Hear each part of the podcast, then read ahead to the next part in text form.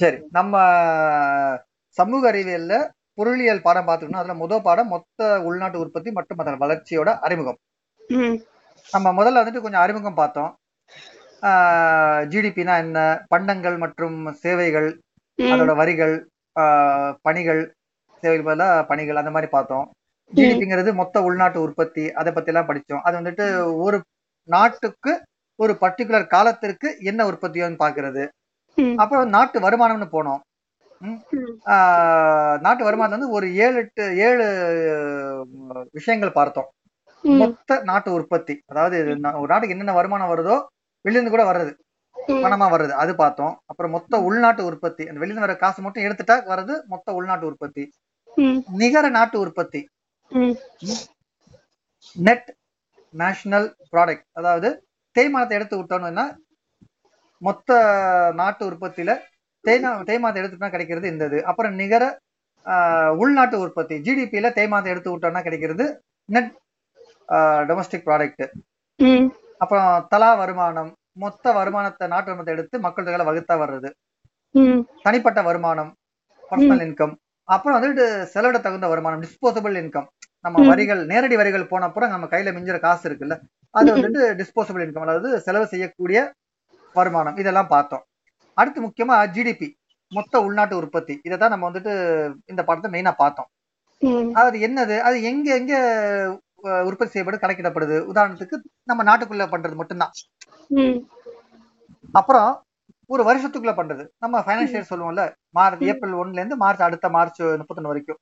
So. ஒரு வருஷத்தில் ஒரு நம்ம இந்திய நாட்டிற்குள் தயாரிக்கப்படுவதுதான் உள்நாட்டு உற்பத்தியில வருது. அதை வந்துட்டு மூணு வகையா மெஷர் பண்றாங்க. செலவின முறை வருமான முறை அவர் மதிப்பு கூட்டு முறை இதை வச்செல்லாம் அதை வந்துட்டு ரெக்கார்ட் பண்ணுவாங்க. அதை கணக்கீடு செய்வாங்க. ம்? எவ்வளவு செலவு பண்றோமோ அதை வச்சுக்கிட்டு பில்லிங் எல்லாம் வச்சுக்கிட்டு இல்ல வருமான முறை. அதுல வந்துட்டு நாலு வருமானங்களை காமிக்கிறாங்க. அதாவது வருமானம் என்பது சம்பளம் அல்லது கூலி பிளஸ் வாடகை. இங்க வாரம்னு போட்டிருக்கான் தமிழ்ல. வாடகை ரெண்ட் பிளஸ் வட்டி பிளஸ் லாபம். இதெல்லாம் கூட வருமானமா தான் கன்சிடர் பண்றாங்க. ஸோ இது மூலமாகவும் நம்ம ஜிடிபி கணக்கீடு பண்ணலாம். மதிப்பு ம். கூட்டு முறை இன்டர்மீடியட் பண்டங்கள் இருக்குல்ல? இடைநிலை பண்டங்கள் இன்டர்மீடியட் ப்ராடக்ட்ஸ் அதையெல்லாம் இது பண்றது. உதாரணத்துக்கு தேநீர் இருக்கு டீ இருக்கு இல்ல காஃபி இருக்கு. காஃபியோட மதிப்பு எடுத்துக்கலாம். அல்லது பால் சர்க்கரை காஃபி பவுடர் டீ தூள் அதோட மதிப்பு எடுத்துக்கலாம். ஸோ இது இந்த முறையில எடுத்துக்கிறது. ஸோ இதை பார்த்தோம். இதுல சில என்னென்ன பயன்கள்னு ஒரு அஞ்சாறு கொடுத்துருக்கான். உதாரணத்துக்கு நம்மளை நாமே அளவீடு. செய்ய பயன்படுது. மற்ற நாடுகளோட ஒப்பீடு செய்து கொள்ள பயன்படுது. திட்டங்கள் வகுக்க பயன்படுது. நம்மளோட திறனை மதிப்பீடு செய்ய பயன்படுது. பொருளாதார வளர்ச்சி பற்றி ஆய்வுகள் மேற்கொள்ள பயன்படுது. இந்த மாதிரி எல்லாம் நம்ம நம்ம ஒரு எக்ஸாம் எழுதி ரிவைஸ் பண்றப்ப மார்க் போட்டா தான் நமக்கு தெரியும் நம்ம எவ்வளவு பின்தங்கி இருக்கோம் இல்ல எவ்வளவு தயாரா இருக்கோம் அப்படிங்கிறது. அது மாதிரி ஜிடிபி உபயோகப்படுத்துது. உபயோகமாகுது. நம்ம எவ்வளவு தயாரா இருக்கோம் எந்த பகுதி நம்ம வீக்கா இருக்கோம் எதை பண்ணணும் அப்படிங்கறதெல்லாம் பிளானிங்ல பண்ண முடியும். ஸோ இதெல்லாம் வந்துட்டு ஜிடிபியோட பயன்பாடுகள் மொத்த உள்நாட்டு உற்பத்தியோட பயன்பாடுகள். சில குறைபாடுகளும் இருக்கு. உதாரணத்துக்கு பல முக்கிய பண்டங்கள் மற்றும் பணிகள் சேர்க்கப்படவில்லை. அன்ஆர்கனைஸ் செக்டர் எல்லாம் இதுல வராது. கணக்கீடு முறைகள் இல்ல. அப்புறம். வந்துட்டு இது வந்து அளவு மட்டும் தான் அளவிடுகிறது. நம்பர்ஸ் தரத்தை அல்ல குவாலிட்டியே இல்ல. குவான்டிட்டி மட்டும்தான். எவ்வளவு பணம் வந்ததுன்னு சொல்லுமே தவிர அது. எந்த வகையான நல்ல பொருட்களை செய்தது அப்படின்னு சொல்லாது. உதாரணத்துக்கு இரண்டு பொருட்கள் இருக்குன்னா ஆப்பிள் இருக்கு ஒரு சின்ன சைனா மொபைல் மாதிரி இருக்குன்னு வச்சுக்கோமே. இரண்டுமே ஒரே அளவான லாபம் சம்பாதிக்குது. ஆனா ஆப்பிளோட தரம் வேற மற்ற மொபைலோட தரம் வேற. கூடவும் இருக்கலாம் குறைவும் இருக்கலாம். ஜிடிபி வந்து அந்த அளவீடுகளை மட்டுமே அளவிடுகிறது. தரத்தை அல்ல இது ஒரு இது பிரச்சனை ஜிடிபியில. வருமான பகிர்ந்தலை பற்றி கூறுவதில்லை. எங்கிருந்து. எவ்வளவு இது வருது அப்படின்னு நம்ம வந்து மொத்தமா இந்தியாவோட ஜிடிபி தான் சொல்ல முடியும். சோ அந்த பணத்தை மத்திய அரசு பிரிச்சு கொடுக்கறப்ப சில பிரச்சனைகள் வரலாம். எந்த மாநிலத்துக்கு எவ்வளவு கொடுக்குங்கிற குழப்பங்கள் வரலாம். ஜிடிபி வந்து நம்ம இவ்வளவு வளர்ந்தோம்னு தெரியும். ஆனா யார் எங்கெல்லாம் தெரியாது. சோ அதுல அந்த ஒரு குறைகள் இருக்கு. வாழ்க்கை. முறையை பற்றி கூறவில்லை. காசு வந்துருச்சு. ஆனா அதை தரம் வாழ்க்கை தரம் மாச்சான்னு சொல்ல முடியாது. நல்லா சம்பாதிப்பான் அவனுக்கு ஏதாச்சும் ஒரு வியாதி இருக்கும். சர்க்கரை நோய் இருக்கும். என்ன பண்ண. முடியும்? சாப்பிட முடியும். ஸ்வீட் சாப்பிட முடியாம போயிடும் அந்த மாதிரி. சோ ஜிடிபி வச்சுக்கிட்டு வாழ்க்கை முறையை பற்றி சொல்ல முடியாது. இது வரைக்கும் பார்த்தோம் நேத்து முந்தானத்தெல்லாம் இன்னைக்கு பார்க்க போறது அடுத்த பகுதிகள். ம். முதல் இது வந்துட்டு இருக்கட்டும் இதுலயே இருக்கட்டும். எப்ப- எப்பயுமே வந்துட்டு ஆட் ஆயிட்டே பண்ணா ரிவைஸ் பண்ணி பண்ணாதான் நல்லது. எப்பயுமே ரிவைஸ் பண்ணி பண்ணா நல்லது.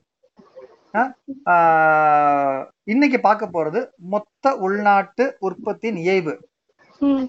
நம்ம உள்நாட்டு உற்பத்தின்னு பார்த்துட்டோம்? அதுல வந்துட்டு எல்லாத்தையும் எடுக்கிறத விட மெயினா என்னென்ன எடுக்கிறோம்னு பாக்குறோம் நமக்கு தெரிஞ்சதுதான். உனக்கு இதெல்லாம் முன்னாடி தெரிஞ்சிருக்கும். மூணு இது எடுக்கிறாங்க முதன்மை துறை வேளாண் துறை. அக்ரிகல்ச்சர் வந்து மிக முக்கியமான ஒரு கலை அளவீடா எடுத்துக்கிறாங்க. எவ்வளவு விளைச்சல் வருது என்னென்ன வருது அதன் மூலம் வரும் வருமானம் அதெல்லாம் பாக்குறாங்க? வேளாண்மை துறை முதன்மை துறை எனவும் அழைக்கலாம். அதுல வந்து எல்லா வேளாண்மை சம்பந்தப்பட்ட விவசாய நாடுகள் எல்லாமே அடங்கிரும். கால்நடை பண்ணைகள் மீன் பிடித்தல் சுரங்கங்கள் காடுகள் வளர்த்தல் நிலக்கரி போன்ற மூலப்பொருட்கள் உற்பத்தி செய்தல். இயற்கையா வர்றது எல்லாமே இருக்குல்ல. வேளாண் துறைனா கூட அதுல க- அந்த நிலக்கரி எல்லாம் ஏன் வருதுன்னா அதெல்லாம் வந்து நேச்சுரலா வர்றது. சோ இது முதன்மை துறை வேளாண் துறை. அக்ரிகல்ச்சர் இரண்டாவது தொழில்துறை. எதை உற்பத்தி செய்கிறோமோ அதெல்லாம் தொழில்துறையில வந்துரும். ம். எஃகு சர்க்கரை சிமெண்ட் காகிதம் பெட்ரோலியம் ஆட்டோமொபைல் இது. சிறு தொழில் இது எல்லாமே தொழில்துறையில வந்துரும். ம். So இதோட வளர்ச்சி இதோட பங்கு தேசிய வளர்ச்சியில் அல்லது தேசிய உற்பத்தியில் இதன் பங்கு என்னன்னு பாக்குறாங்க. இது இரண்டாவது. மூன்றாவது பணிகள் சர்வீசஸ் அரசு அரசு ஒரு சர்வீஸ் தானே? அறிவியல் ஆராய்ச்சி போக்குவரத்து வர்த்தகம் எது எது நமக்கு வந்துட்டு பிசிக்கலா கையில கிடைக்காதோ முன்னாடி பார்த்த மாதிரி கிடைக்காதோ எது நமக்கு சர்வீசஸ்னா ஒரு ஒரு பணியா கிடைக்குதோ அது எல்லாமே வந்துட்டு இதுல வந்துரும். ம். தபால் இது வங்கி கல்வி. முதல்ல சொன்ன மாதிரி கல்வி பொழுதுபோக்கு சுகாதாரம் தகவல் தொழில்நுட்பம் நம்ம இப்ப ஐடி இது எல்லாமே வந்துட்டு மூன்றாம் துறையா பாக்குறாங்க. அதாவது மூன்றாம் துறைனா அந்த- ஆர்டர்ல கிடையாது. மூன்றாவது வகை பணிகள் சர்வீசஸ்ல பாக்குறாங்க. இதுல என்ன போட்டிருக்காங்கன்னா இதெல்லாம் பாரம்பரியம் வந்தாலுமே நான்காம் ஐந்தாம் பணிகள் கூட இருக்கு. அப்படின்னு சொல்றாங்க அதாவது இந்த சர்வீஸை டிபெண்ட் பண்ணிக்கிற மற்ற சர்வீசஸ். இதை பத்தி வந்துட்டு ஒரு கிளியரா போடல. ஆஹ், இருந்தாலும் வந்துட்டு இதை மூ நான்காம் ஐந்தாம் கூட பிரிக்கலாம். எனக்கு இதுக்கு எடு எடுத்துக்காட்டு என்ன சொல்றதுன்னு தெரியல. உத உத உதாரணத்துக்கு கொரியர்ஸ் ஒரு சர்வீஸ் இருக்கு அது கொடுக்குற டிரான்ஸ்போர்டேஷன் இன்னொரு சர்வீஸா இருக்கலாம். சப் சர்வீஸ் மாதிரி சொல்ல மாதிரி. ஸோ இருக்கு பட் இதுல இருந்து விளக்கமா சொல்லல. இப்போ இன்னைக்கு நம்ம இந்த மூணாவது பகுதியில என்ன பார்க்கறோம்னா மூணு இது இருக்கு. ஜிடிபி அதாவது மொத்த உள்நாட்டு உற்பத்தி கணிசம் மூணு இயைபுகள் அல்லது பாராமீட்டர்ஸ் இருக்கு. ஆங்கிலத்துல என்ன போட்டிருக்கான்னா பாராமீட்டர்ஸா composition composition primary second tertiary முதன்மை இரண்டாவது மூன்றாவது துறை. நமக்கு ஞாபகம் ஈஸியா இருக்கு. வேளாண் துறை ஒண்ணு ம். தொழில்துறை இரண்டு மூன்றாவது பணிகள் சர்வீசஸ் இருக்கு. அடுத்த பகுதி வந்துட்டு இதன் பங்களிப்பு. இந்தியாவில் மொத்த உள்நாட்டு உற்பத்தியில் வெவ்வேறு துறைகளில் பங்களிப்பு.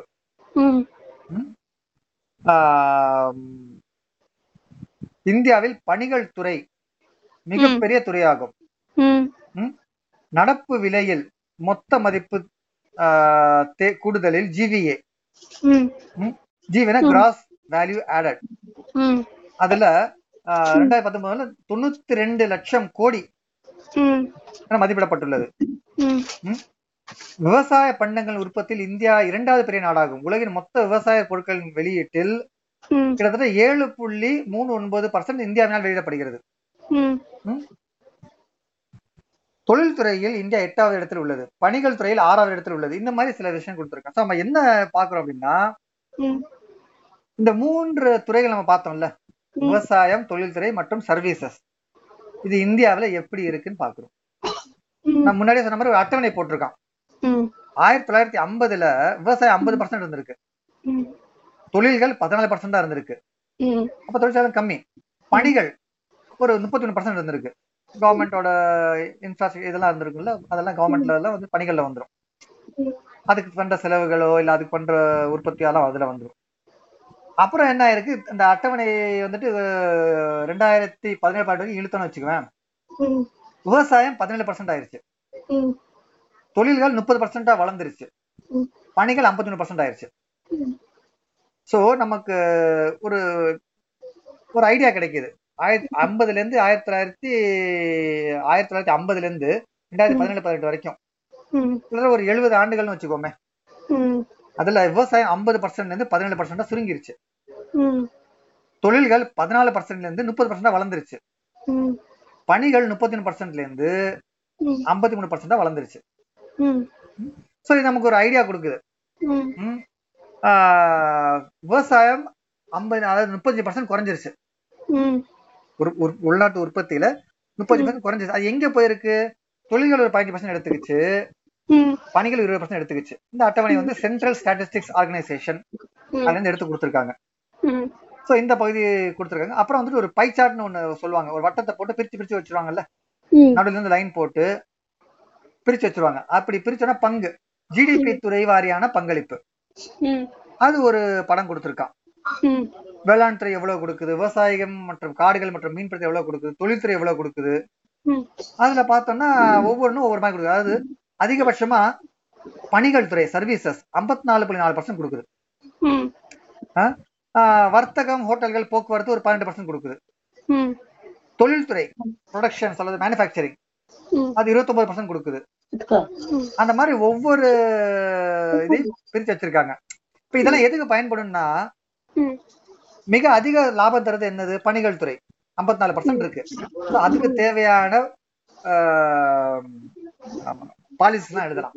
அதுக்கு இது யூஸ்ஃபுல்லா இருக்கும். இல்ல ஒண்ணுமே தெரியலன்னு வச்சுக்குவேன் யாருக்கு நம்ம சப்போர்ட் தெரியாம போயிடும் யாருக்கு நம்ம வந்து சப்போர்ட் பண்றது? எந்த மாதிரி துறைகளை நாம் ஆதரித்து மேலே கொண்டு வரணும் தெரியாம போயிடும் சோ இது மாதிரி ஸ்டாட்டிஸ்டிக்ஸ் டிபார்ட்மெண்ட் வர்ற டேட்டா வச்சு நம்ம தெரிஞ்சுக்கலாம். இந்த இந்த மூணு வந்துட்டு ஒரு ஒரு கிராஃபும் கொடுத்துருக்கான். எப்படி மேலே கீழே போகுது? விவசாயம் வந்துட்டு நம்ம அந்த டேப்ல காலம் பார்த்தோம்ல அட்டவணை பார்த்தோம்ல அது அப்படியே ஒரு மேப் இல்ல. ஒரு கிராஃப் மாதிரி போட்டிருக்கான். ம். ரெண்டாயிரம் ஆயிரத்தி தொள்ளாயிரத்தி ஐம்பதுல எவ்வளவு இருந்தது? ஆயிரத்தி தொள்ளாயிரத்தி அறுபது எவ்வளவு இருக்கு? அப்படியே ஒரு கோடு போட்டே போவோம்ல. அப்ப எவ்வளவு இருந்தது? இப்ப எவ்வளவு இருந்தது? அப்படின்னு கொஞ்சமா வந்துட்டு ரெண்டாயிரத்தி பதினெட்டுல எவ்வளவு இருக்கு அப்படிங்கிறது. சோ அது வந்துட்டு விவசாயம் தொழில்கள் மற்றும் பணிகளுக்கு கொடுத்துருக்கான்.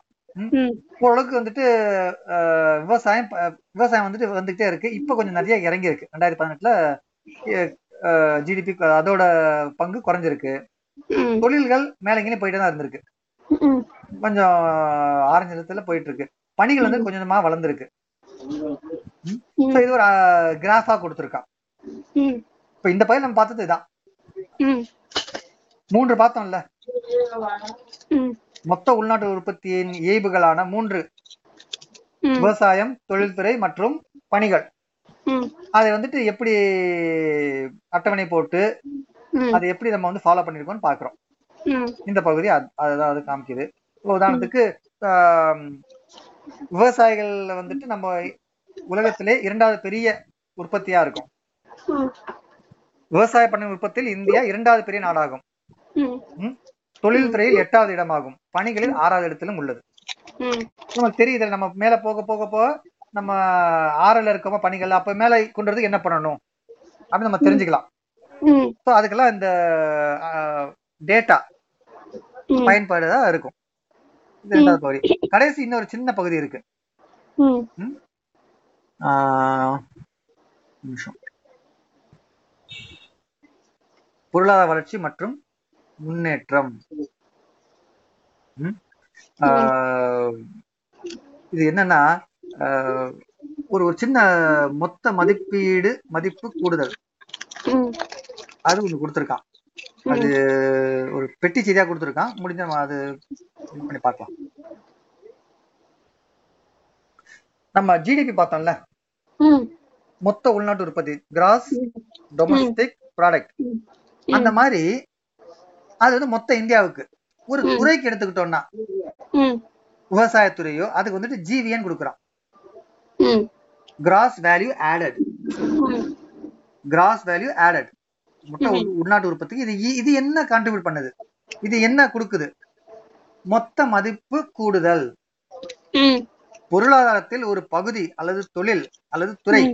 ம் உற்பத்தி செய்யப்பட்ட பண்டங்கள் மற்றும் பணிகளின் மதிப்பே மொத்த மதிப்பு கூடுதல் ஜிவிஏ ம் அதாவது GDP plus subsidies minus taxes gross value added என்ன மதிப்பு கூடியிருக்கோம்னா ஜிடிபியோட மானியங்கள் சேர்க்கணும். நான் மானியங்கள் நம்ம திருப்பி கொடுக்கணும்? மானியம்னா நம்ம கேஸ் சிலிண்டர் ஆயிரம் ரூபாய் வாங்கணும் நானூறு ரூபாய் திருப்பி தருவோம்ல மானியங்கள்.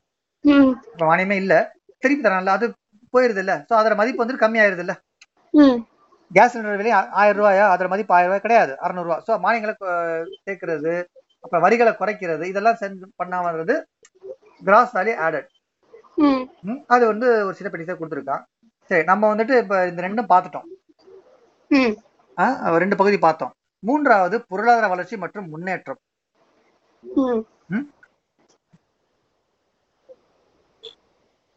ரெண்டு தான் பிரிக்கிறாங்க.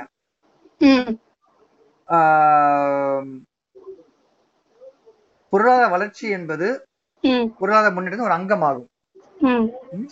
நீங்க வளர்ந்துருச்சு அப்படின்னா சம்பளம் வளர்ந்துருச்சு. ஆனா அதனால முன்னேற்றம் ஏற்பட்டிருக்கா வாழ்க்கையில.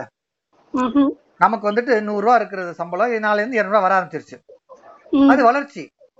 ஆனால் அதனால நமக்கு ஏற்பட்ட முன்னேற்றம் ஏதாச்சும் இருக்கான்னு பாக்குறோம்ல அந்த மாதிரி. இதுல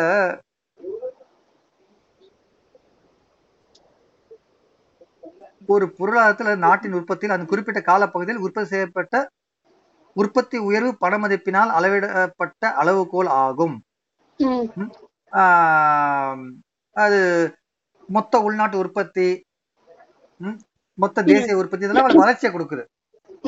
ஜிடிபியோ ஜிஎன்பியோ மொத்த உள்நாட்டு உற்பத்தி அல்லது தேசிய உற்பத்தி இருக்குல்ல அது நம்ம எவ்வளவு வளர்ந்துருக்கோம். அப்படிங்கிறது கொடுக்குது. நம்ம வந்துட்டு போன வருஷம் நூறு ரூபா தயாரிச்சோம். நீங்க நூத்தி பத்து ரூபான்னா பத்து பர்சன்ட் வளர்ச்சி. போன வருஷம் வந்துட்டு நூத்தி இருநூறு இருக்கும். இந்த வருஷம் இருநூத்தி பத்தாயிடுச்சுன்னா அஞ்சு பர்சன்ட் வளர்ச்சி. அந்த மாதிரி நமக்கு வளர்ச்சி தெரியுது. இது வளர்ச்சி. ஓகே ம். இரண்டாவது முன்னேற்றம். ஒரு பொருளாதாரத்தின் பரந்த முறையில் தெளிவான உருவத்தை பொருளாதார முன்னேற்றம் காண்பிக்கிறது.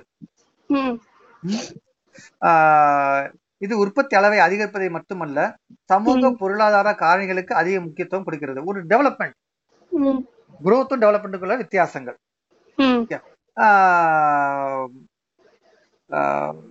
ஒரு பொருளாதாரத்தின் உண்மையான முன்னேற்றத்தை அளப்பதற்கு மனிதவள மேம்பாடு குறியீடு சரியான HDI human development development index just வந்து பாத்துக்கிறேன் ஆமா ஹியூமன் டெவலப்மெண்ட் இண்டெக்ஸ் இங்கிலீஷ்ல ஓகே இது கொடுத்துருக்கு. சோ நம்ம வளர்ச்சி மட்டும் முக்கியம் கிடையாது. அதனால முன்னேற்றம் ஏற்படணும். ஒரு ஒரு நம்ம ஹைட்ல வளர்ந்துருங்க மட்டும் கிடையாது. அதனால நமக்கு என்ன வளர்ச்சி ஏற்பட்டிருக்கு? நம்ம என்ன முன்னேற்றம் அதுல அடைஞ்சிருக்கோம்? அதனால ஏதாவது முன்னேற்றம் இருக்கா? சம்பளம் வளர்ச்சி அடைந்ததால் முன்னேற்றம் இருக்கா?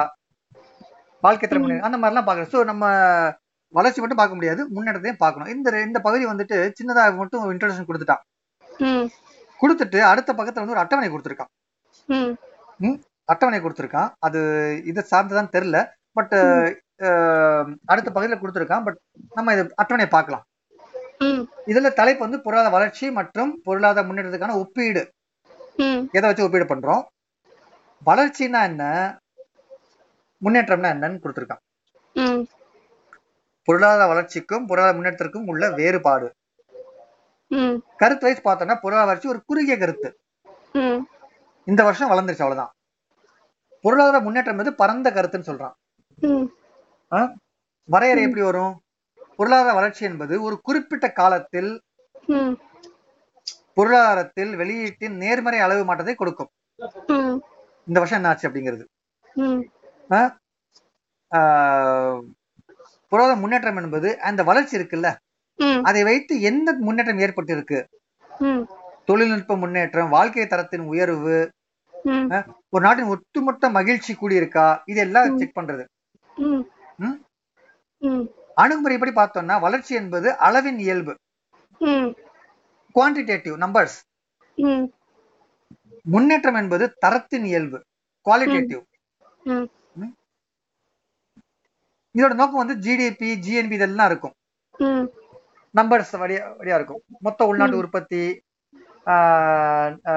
நிகர என்ன சொல்றது? Foreign direct investment foreign institution investment FII FDI வெளிநாட்டு வர ம். காசு இருக்குல்ல இது எல்லாம். அதிகரிக்கணும் அப்படிங்கிற நோக்கத்திலே பொருளாதார முன்னேற்சி இருக்கும். பொருளாதார வளர்ச்சி வந்து அதை நோக்கி தான் இருக்கும். லாபம் அதிகமா வரணும் அப்படிங்கிற மாதிரி. ஆனா முன்னேற்றம் என்பது எழுத்தறிவு அதிகமாகணும். வாழ்க்கை எதிர்பார்ப்பு விகிதம் அதாவது எவ்வளவு வருஷம் வாழ்றோம் அப்படிங்கிறது.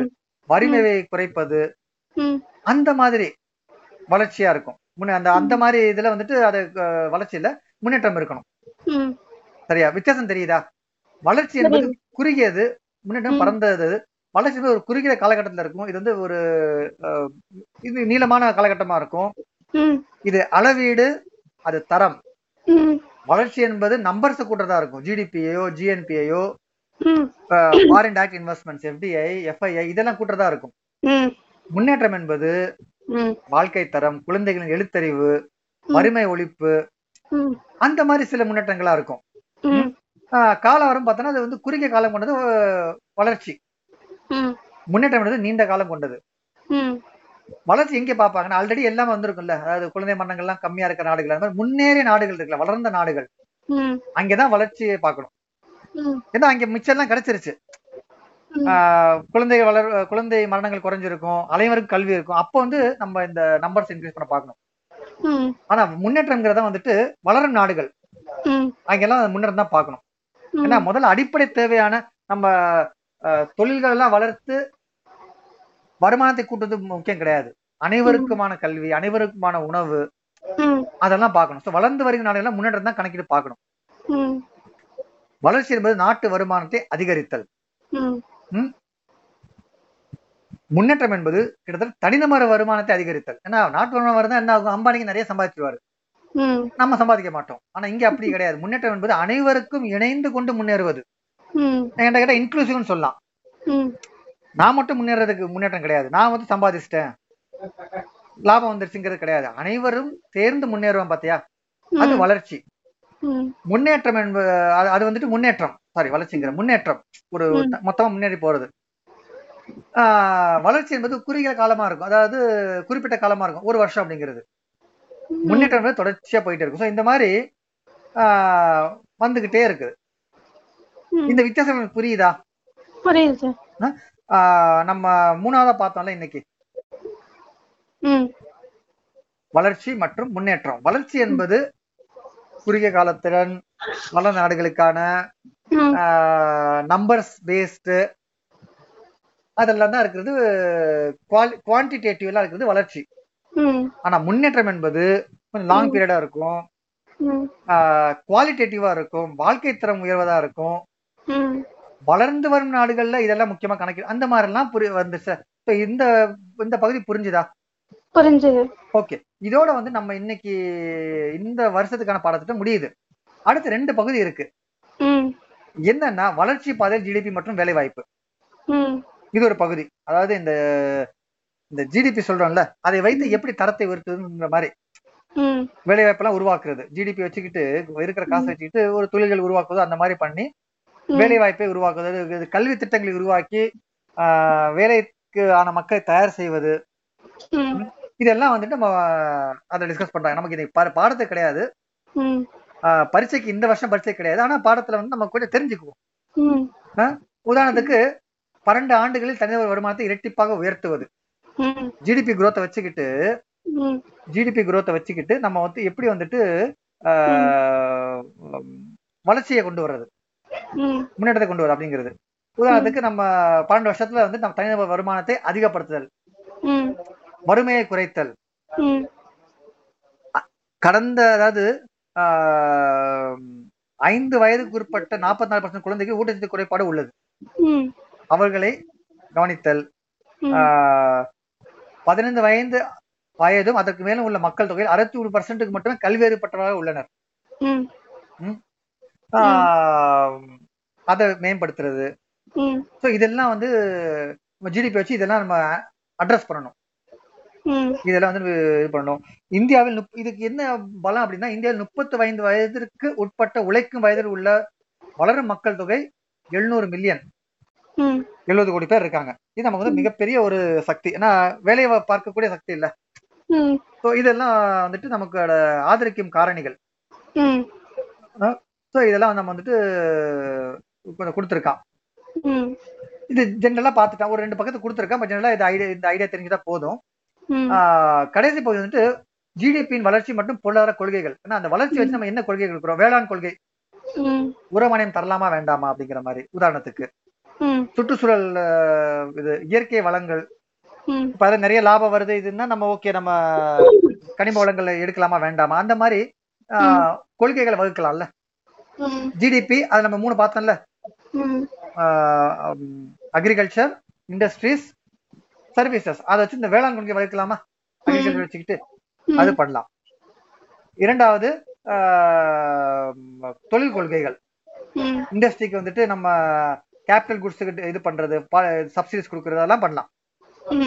தொழில் தொடங்குறீங்க அப்படின்னா நமக்கு இவ்வளவு இது கொடுப்போம். முத்ரா ஸ்கீம் வந்துச்சுல நீங்க ரெண்டு லட்ச ரூபாய் தொழில் தொடங்குறீங்கன்னா உங்களுக்கு ஹெல்ப் பண்ணுவோம். ரியல் எஸ்டேட் இருக்கு. நீங்க கரீப் ஏதோ ஒரு யோஜனை ஏதோ ஒண்ணு இருக்கு. வீடு கட்டுறீங்க. முதல் தடவை வீடு கட்டுறீங்கன்னா உங்களுக்கு வந்துட்டு உங்க செலவில் ரெண்டு லட்ச ரூபாய் அரசு மானியமா கொடுக்கும் அப்படிங்கிற மாதிரி. சோ இதெல்லாம் வந்து தொழில் கொள்கைகளை வகுக்க பயன்படுது.